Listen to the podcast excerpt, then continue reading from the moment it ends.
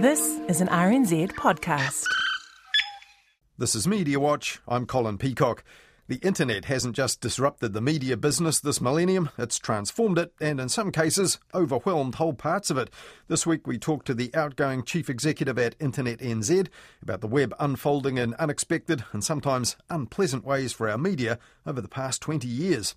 We also look at awkward unanswered questions about the government's plan for a new public media entity this week after the big reveal of big money in the budget last week, and why one outlet targeting top-earning readers won't be published publicising most of the costly new cars on the market in its motoring section anymore. The new Ram fifteen hundred pickup truck eats utes for breakfast. But first, COVID complications prompted the Prime Minister to miss her plane this week, but the media was a big part of her plan once the Late Show got underway in the U S this week. Sandra Meliya, the Prime Minister, isn't there yet, but is already making a mark on the world stage. That's right, Jacinda Ardern hasn't even left for the United States yet, but the announcement she made today was fully intended to make America impressed. That was NewsHub at six last Monday, making big news out of the Prime Minister's first trip to the U S in the COVID nineteen era. And at that point last Monday night, it hadn't even got underway. Without the Prime Minister there to report on, Amelia Wade made up for it by waving a picture of Jacinda Ardern at random people in Hollywood. I don't know who she is. She looks like a politician. Now there, Amelia Wade was marking time because the Prime Minister had postponed because of catching COVID earlier this month. Seven days earlier, Today F M's Tova O'Brien criticised Jacinda Ardern and her people, and putting that trip in jeopardy like that was nothing less than a balls up, a breathless Tova O'Brien told her listeners. These trips are priceless for brand New Zealand. No one is blaming the Prime Minister for getting COVID, obviously, and as I say, I wish her well, but I'm not convinced that she took the right approach here. Being just like the rest of us has a nice kind of team of five million vibe to it, but unfortunately the job means she is not just you or me. She runs the country, she makes the rules, some of which are obsolete, and unfortunately for her uh, have cost her and the country greatly. And seven days later the Prime Minister was off to the U S after all, to meet up with the media already there and obviously anxious to see her again. And the media had certainly been factored into the plan for this major trip. On day one, Jacinda Ardern met travel editors from some of the biggest publishers in the U S, and T V N Z one News summed up the effort like this on Wednesday. We're open again and looking for business, Jacinda Ardern's message to America on her first day of her post-lockdown reconnection mission. Though T V N Z's U S correspondent Anna Burns-Francis said that that would be an uphill battle right now. Inflation here is sky high and being tamped down by interest rate hikes. A recession is on the way. Americans are being told to stay home and save money. Prepare to weather the economic storm ahead. And as if to make that point, the Prime Minister's trip was pushed down the One News running order by a hike in interest rates here and by that school shooting in Texas, which meant it wasn't really a great time either for another stint on the C B S Late Show with superfan Stephen Colbert. You know, when I watch from afar and see events such as those today, I think of them not as a politician, I see them just as a mother, and I'm so sorry for what has happened here. But in another sense, maybe the timing was perfect for that, given what had happened in Texas, and for the Harvard commencement speech, which she delivered overnight on Friday, addressing the role of technology and specifically social media on our public life, public safety and democracy. What we consider to be the mainstream media outlets have proliferated, but ownership structures have not. Mainstream media have layers of accountabilities and journalistic expectation that others who also present information to us don't. There is competition in advertising revenue with subscription services and paywalls, all to aid in the survival of the fittest, with fittest now defined by how easy it is to monetize your content. And in amongst all of that lies the fact we're not talking about how we access information to inform debate, but whether you can call it information at all.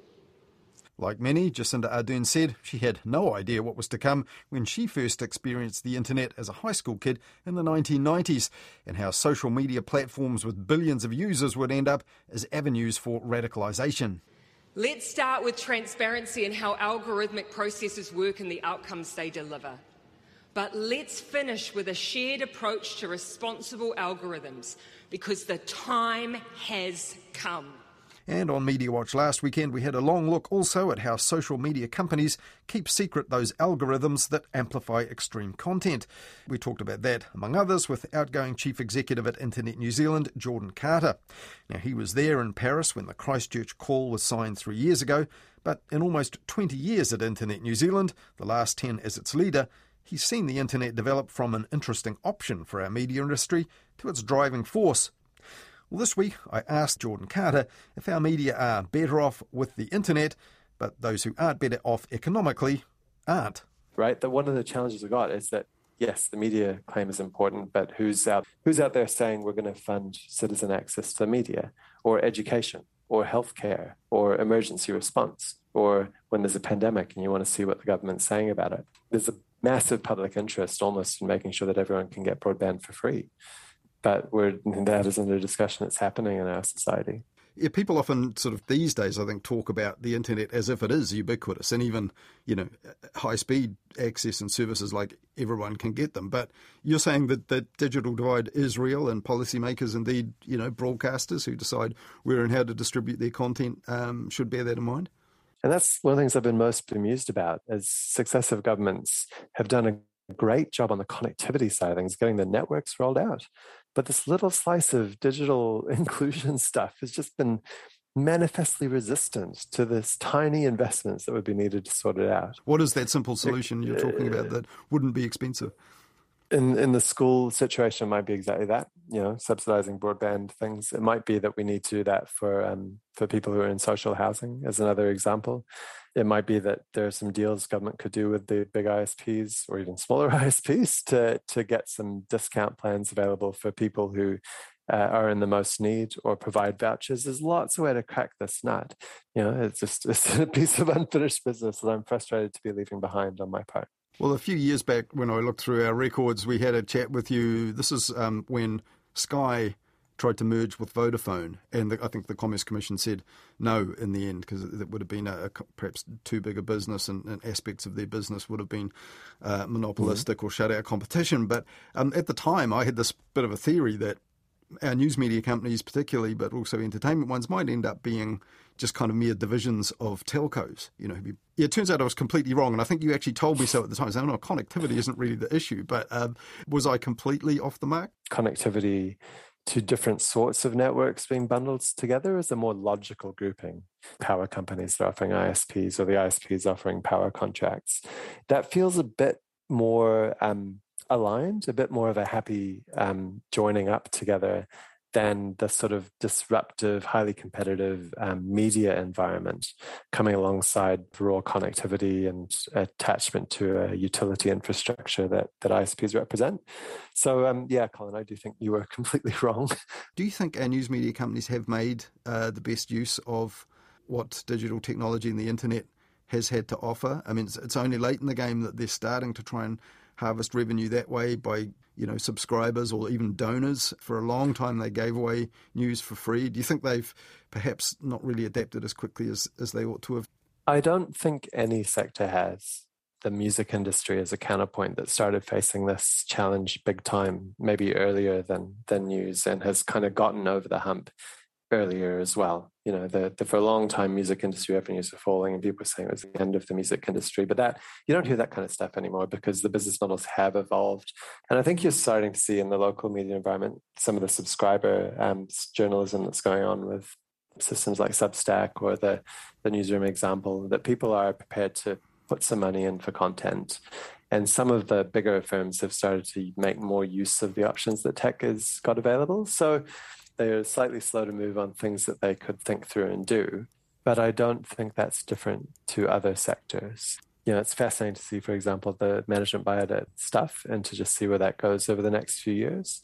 You know, one concept that we've seen, the culture wars have sprung up. We could spend all day talking uh, about that. But I wonder, do you fear in the end, to go back to where we started, that sensible restrictions on the internet for the public good Uh, are going to be difficult, are going to be caught up in, you know, kind of cultural and political, sometimes even party political battles about free speech and, and, and freedom? They might be. You know, we've talked already about the dynamic of these algorithms that tend to highlight um, content that is um, anger-inducing. The other kind of point in that culture war environment is that, bizarrely, what's happened in the Ukraine has helped to highlight that. Um, the Russian state, for quite a long time, has made use of um, some of the vulnerabilities of this social media environment to intervene in other countries. And they seem to have an agenda um, to say, well, we can't ever win a, a head-on confrontation with liberal democracy, but we can use these systems they're built to undermine their social cohesion and their political cohesion. And so that's a kind of risk that I think people are waking up to and are starting to get grips, not with how to solve, but at least to be uh, aware of. So the culture war stuff, and to the extent that it plays out online, is a little bit um, fermented by, by powers like that. There's a lot of... Um, positive stuff that, that has come out of this increasing social mediaization. The problem isn't when some person chooses to express um, random view X that I might or might not disagree with. The problem is when the systems amplify it in a way that then creates social divisions that weren't necessarily there. What is new is the way that these um, media systems fasten on to the most controversial and polarizing views and then just keep serving them up in a way that draws people apart from each other. So I think if in New Zealand, if we can look at the reforms that we might be contemplating, things like the hate speech law or whatever it is, and go, it's never about stifling anyone's individual commentary or thinking. It's about saying, how do we create systems of law and regulation that we do in every other media environment that can tackle the, the systemic propagation of this stuff? And I think that could take the temperature out of it a bit. Maybe I'm too much of an optimist on that. Ten years ago, we were the, the ethos was really cyber-libertarian. You know, stay out of the way, just leave the internet to do its own thing. And certainly for me and for us, the, the, what happened in Christchurch was the wake-up call that said, no, no, no, no, no, no. We need to actually have effective responses to some of this kind of content, which is just beyond the pale. Um, and so I think that our Internet N Z's perspective now has shifted a fair way to say there are real harms that can be done online, and we need to address and tackle those in ways that are sensible and proportionate, and that are about making sure that the society and community as a whole can be a prosperous and, and happy and safe one, rather than just saying, as we might have done ten years ago, yeah, the internet's fine, just leave it alone. But you're right, there's a lot of work going on. And, and as the internet touches more and more parts of life, th- those areas are going to grow as well. That was Jordan Carter, the outgoing chief executive of Internet N Z, stepping down after twenty years there, the last nine as its leader, during which time he helped broker the Christchurch Call in Paris, along with Prime Minister Jacinda Ardern, who, during her U S trip this week, met with some of the tech companies and platforms who committed to the Christchurch Call three years ago, and she's following up on its progress. That's something we looked at on MediaWatch last weekend. If you missed it, it's on the MediaWatch page of the R N Z website or our section of the R N Z app, or you'll You'll find it in our podcast feed under the title Slaves to the Algorithm.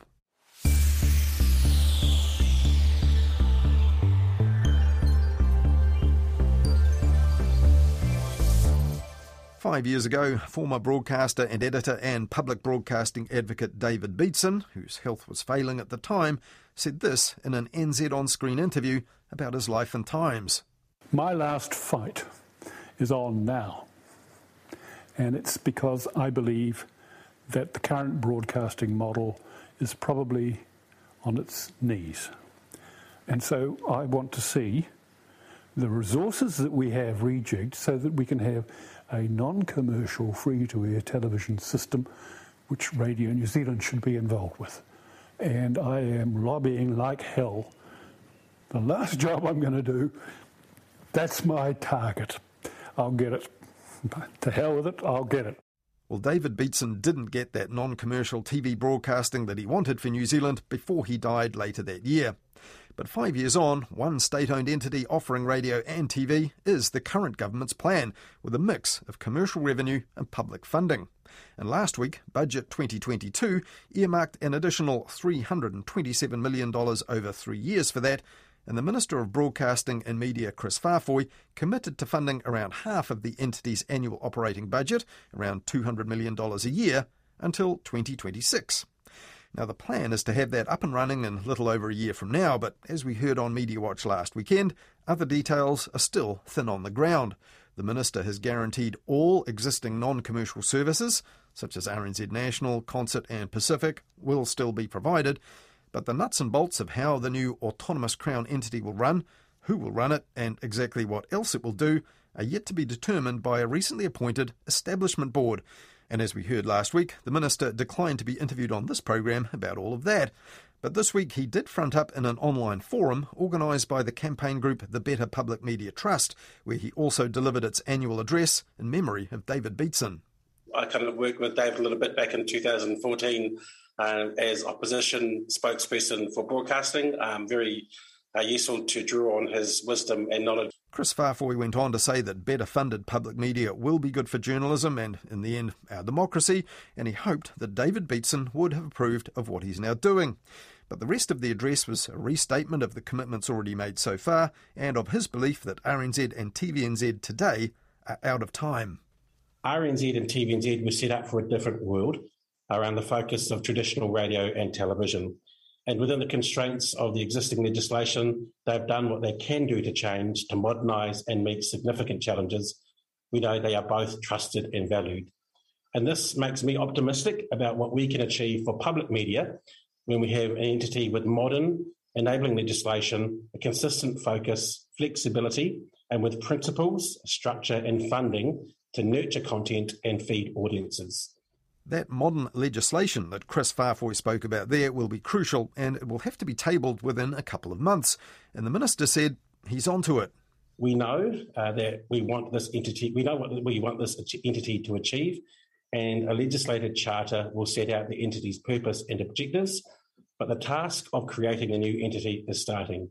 Uh, the Establishment Board, which um, is chaired by the Honourable Tracy Martin, who's Uh, both um, on this call and is on your next session, will oversee the detailed design of the entity and the change process. On his blog Nightly News this week, the former New Zealand Herald editor-in-chief Gavin Ellis argued that the government has put the cart before the horse here. He said that establishment board tasked with filling in the details will be circumscribed by that legislation, which must be well advanced by now.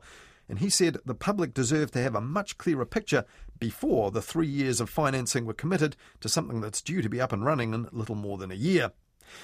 Another question unanswered so far is what's the role of the government's broadcasting funding agency, New Zealand On Air, currently the avenue for the bulk of public money for our public media? Will it fund programs and content for a new public media entity, as it has for T V N Z in the past? And if not, will the budget of New Zealand On Air then fall over time? Well, when asked about that at Tuesday's virtual meeting, this was the Broadcasting Minister's response. Those kind of decisions are still going to be worked through. I would reiterate the point that I made uh, last in the previous answer, is that we want to maximise our public media outcomes, regardless of where they are realised, whether that be through the new public media entity uh, or whether that be through funding from New Zealand On Air. Uh, we don't want both of those entities um creating the same kinds of content. Uh, we want to make sure that that's coordinated so we get maximum output, uh, maximum content and maximum audiences for a limited amount of money that taxpayers will always be able to make sure is directed to public broadcasting or public media. But that adds no clarity at all to a matter that must have been considered by the Ministry for Culture and Heritage or by those working on the soon-to-be-seen legislation underpinning the new public media entity, or by the expert advisory group appointed to draft the charter for it and scrutinise the business case that was demanded by Cabinet, or by at least one of the groups of consultants who contributed to that business case. It all means that no one really knows how much money will be available to the new entity and to public media and the creation of local content as a whole in the future. Now, answering questions about the oversight of the public media entity and its commitment to children, the Zoom link to the Minister in his Beehive office then failed, and that was the end of his participation last Tuesday night. Hopefully not a sign of difficulties the government might experience delivering better broadcasting to the public from twenty twenty-three. But after that, a panel for interested parties then debated his plan, including the sceptical Gavin Ellis. I have no idea what the structure of this entity is going to be like. I fear that it's going to have two divisions that will have different names, but in fact will be Radio New Zealand and Television New Zealand. If it does that, it's failed. This entity will be monitored by more state agencies than ever before. There are at least four and as many as six that will have some form of oversight into what it's doing. Now, this is at a time when trust in, in media and trust in government is at an all-time low. If we don't do something to ensure the absolute independence of this entity from any forms of government control over and above annual appropriations of funding for public good, then it will not gain the trust of the public. And while the minister had spoken of a new public media entity fit for the future that will even deliver for the children of tomorrow, what happens after twenty twenty-six when the current funding commitment ends? Indeed, what will happen after twenty twenty-three if the government changes soon after the new public media entity is created? The chair of the Public Media Entity Transition Board, Tracy Martin, told the meeting this. No government can bind the hands of a future government. Um, you can only do your best to make sure that everybody understands that this is a good idea, um, and also to bring the public with you so that it's politically not a good idea to muck around with it. But some opponents will take some convincing. The National Party's broadcasting spokesperson Melissa Lee complained that she'd been cut out of the process, with the exception of Tracy Martin. I have not been consulted. Tracy was the only person who came and saw me that one time. And back in March, when the public media entity was finally confirmed by the government, Melissa Lee told MediaWatch that her National Party didn't support it, but wouldn't waste money unpicking it. And Melissa Lee said that again in last Tuesday's debate. I'm not just going to scrap it just because, you know, um, you know, we have a different view. Uh, I, I don't want to waste money if it is actually a good idea. As I said to the minister and also Tracy right at the beginning, if it's a good idea, of course I'll support it. But barely twelve hours later, on R N Z's Morning Report, her party leader Christopher Luxon said he'd put the public media entity funding back in the public purse. Yeah, no interest in doing a merger of T V N Z and radio. OK, so even, even when the money's been spent, you'd still wind it back. So that is a waste of money then, isn't it? See, this is the point, isn't it? I mean, the government has no idea why it's doing it. Uh, it's got it's spending three hundred twenty-five million dollars, consider the enterprise value of both organisations. For what benefit, for what outcome? Earlier, the Minister Chris Faafoi had told the meeting in his David Beatson address, better public media was a public good for which the public should pay, though there's clearly not a consensus on that among the politicians who have the power to make or break public broadcasting, to nurture it or strangle it, depending on the public mood and the national finances. The clock is now ticking on this effort to build something that will take the public with it and political opponents.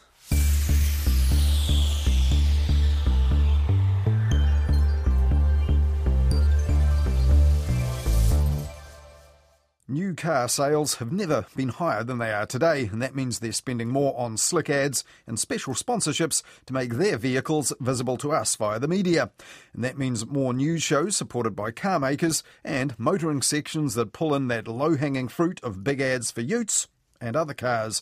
But while motoring means more much-needed money for our media, that jars with the way that more of them are also promising to take the climate emergency seriously. Last Sunday, one outlet drew a line in the gravel with a clear commitment to give gas guzzlers a swerve in its coverage.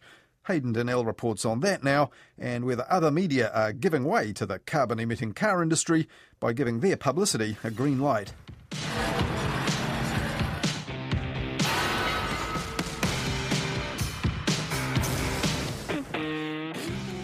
That's the sound of a Hyundai slicing through a parking barrier with some sort of invisible cutting implement.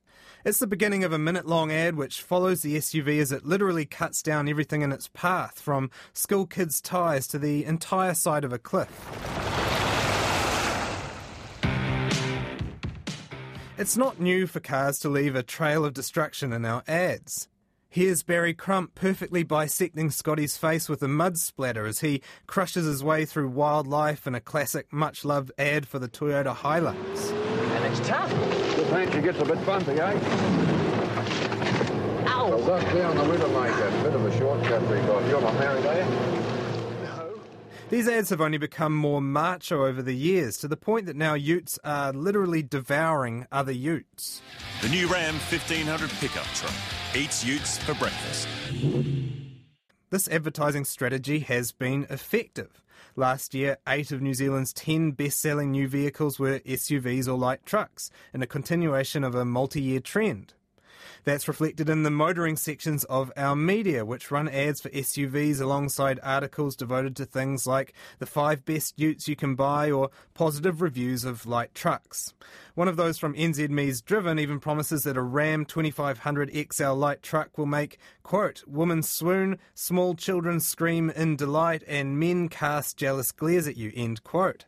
As with property, motoring is a big earner for the media, and as with property, that coverage and its accompanying advertising come with some built-in moral conundrums about a directly correlated crisis. In property, that's the housing crisis. In motoring, it's climate change. A twenty nineteen research paper titled Beasts, published in the New Zealand Medical Journal, found light utility vehicles are transport's biggest carbon emitters and that their fine particle emissions are a serious health hazard. Their popularity also slows our transition to more carbon-efficient vehicles, which the latest I P C C report identifies as an important step for countries wanting to get themselves off a path towards an unlivable world. All that's before mentioning they kill people at roughly twice the rate of smaller cars in crashes. These issues throw up some prickly questions for media organisations that have committed to treating climate change as the biggest story in the world, or, in the words of Stuff, putting it at the forefront of the national conversation. One of those is whether they should be accepting money from big polluters given their editorial stance. For most media companies, the answer is yes, and sometimes that motoring industry money is even directly attached to journalism on the environment. For instance, the car maker behind the ad we played at the top of this segment, Hyundai, is the sponsor for Newsroom's new Sustainable Future section. It's hardly alone in using motoring money to fund worthy, important journalism. Even the hard-nosed current affairs reporting of the much-missed Campbell Live was introduced like this. Campbell Live, driven by Mazda. Professor Alistair Woodward has written about the ads underpinning Aotearoa's increasing reliance on oversized utes. He's had first-hand experience of these types of jarring juxtapositions. When one of his articles raising concerns about aggressive ute advertising was published on Stuff, it was accompanied by a video announcing the website's top ute of twenty twenty. I asked what he thinks of these kinds of juxtapositions, and his answer was, it's complicated. It depends, you know, sort of on scale and bulk, and the advertising of cars is such a big part of the landscape. There is a, a lot of money. three hundred seventy million dollars a year, would that make sense? You know, of that order of magnitude is spent in New Zealand, according to Nielsen, on advertising cars. It's a tricky one to get around, right? Because I'm at R N Z, you're at a university, we're not reliant on the market to make a crust, and media organisations are. They have to stay afloat, and they often have to accept advertising from sources they may not agree with. I absolutely accept. You know, the media requires funding, and advertising is part of that. What I am saying is, what are the interests at play? How might this influence and obstruct the role of the media? And what can we do about it? Uh, but that just means we need to be open and honest about it. Um, and at the moment, you know, I don't see much of that openness and honesty. Do you think it's partly that we're just not used to thinking about cars in these terms? No, look, I think that's true. Um, With climate change, we're having to expand our sense of what constitutes harmful consumption. Alcohol, tobacco, gambling. I guess all of those, we have a, a clear understanding of how, in some circumstances, use of these products can, can be harmful. Cars, maybe not. But as you say, we won't get on top of climate change unless we change our transport system in a radical way. And as part of that, we need to drive less. Uh, we need to use cars less. As Woodward says, these kinds of compromises are to an extent unavoidable for commercial media trying to get by in a world where many of their advertisers contribute to climate change.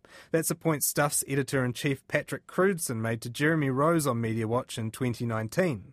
That's true. It's fair to say that companies that are large emitters advertise with us. It's also fair to say that Stuff is a commercial news operation and we fund ourselves through advertising.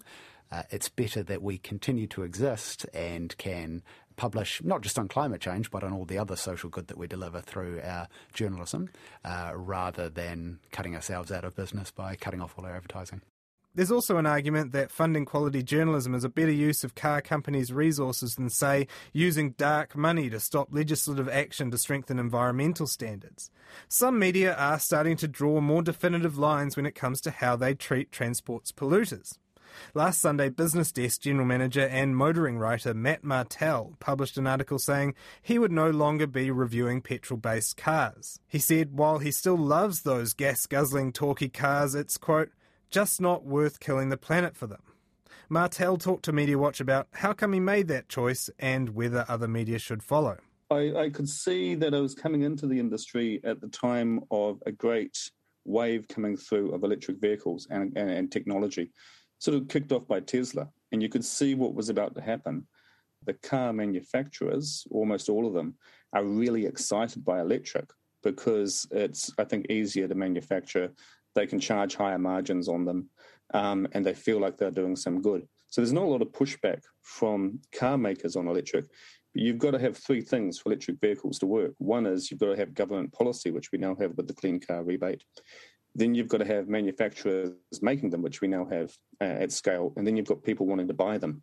To me, that means I can't justify doing petrol cars anymore. And got to the point where you'd put your foot down on some of those cars and you just think, I don't know what this is doing for my grandchildren. You know, I, I don't know what this is going to do for future generations. There's so many good electric alternatives. And you, you get to the point where that guilt just builds up and up and up. And I think a lot of people feel that way. Was that a financial risk for Business Desk? Well, firstly, we're subscriber funded largely. Our newsroom is powered by, by subscribers. If you think about the market we cover and that luxury market, it's a much higher percentage of electric vehicles being sold. If anything, it's possibly advantageous to us. But I don't think we've had a motoring advert on Business Desk for the better part of a year. Um, but I, I do know that if you look at the print publications, if you look at the digital ones, and there are, there are a huge number of New Zealand digital car publications, most of the car manufacturers now are advertising their most fuel-efficient vehicles, the electric vehicles, the ones that qualify for a Clean Car Rebate. So the, the industry is moving possibly ahead of the journalism. Do you think that other media should be copying you and taking your editorial stance and saying, look, we're not going to do, we're not going to review particularly gas guzzlers anymore? We in the media have been through a rough twenty years. I, I've lived that. if, if you start turning away advertising because you have uh, a qualm about what they're doing, you know, it just means fewer journalists. Fewer journalists is not good for the country. So we we need to take advertising within reason where we can get it. Is there a conflict between taking car ads if you have an environmental stance? I, I guess I would say there is. But we're moving as a as a country so quickly to electric. That's what the manufacturers want to promote anyway. We've almost been trying to talk you out of your own stance for a while here, or yeah, moderate it. but but you've decided to draw the line in quite a different place, right? Having said all these moderating factors for other media, and they're understandable, but why have you taken that personal moral stance and your business has taken that personal stance? Because for us, it's the right thing to do. And I think for our audience, it's the right thing to do. I've had uh, maybe one hundred comments on social media. I've had two negative ones. I would have had thirty emails from people. I've only had one negative email. It feels like the good thing to do right now. And like I said, it, it, you know, you just get that guilt that builds up over time. I'm not going to lose sleep over the fact that I'm not going to get to drive the Maserati M C twenty supercar. Would you recommend this choice to other media organisations and motoring writers? Yeah, yeah, absolutely I would. I don't think you'd find many journalists who are not excited by the future of electric vehicles and hydrogen vehicles too. That was the General Manager at subscription-based online news service Business Desk, Matt Martel, who's also its motoring writer, and he declared this week he would no longer be writing about petrol-powered cars. Let's see if it catches on. Well, that's all we have for you in Media Watch this weekend, though we'll be back with more on the media in midweek Media Watch at about ten thirty next Wednesday night on The Lately Show, talking to Karen Hay, and then back with more Media Watch at the same time next weekend here on R N Z National.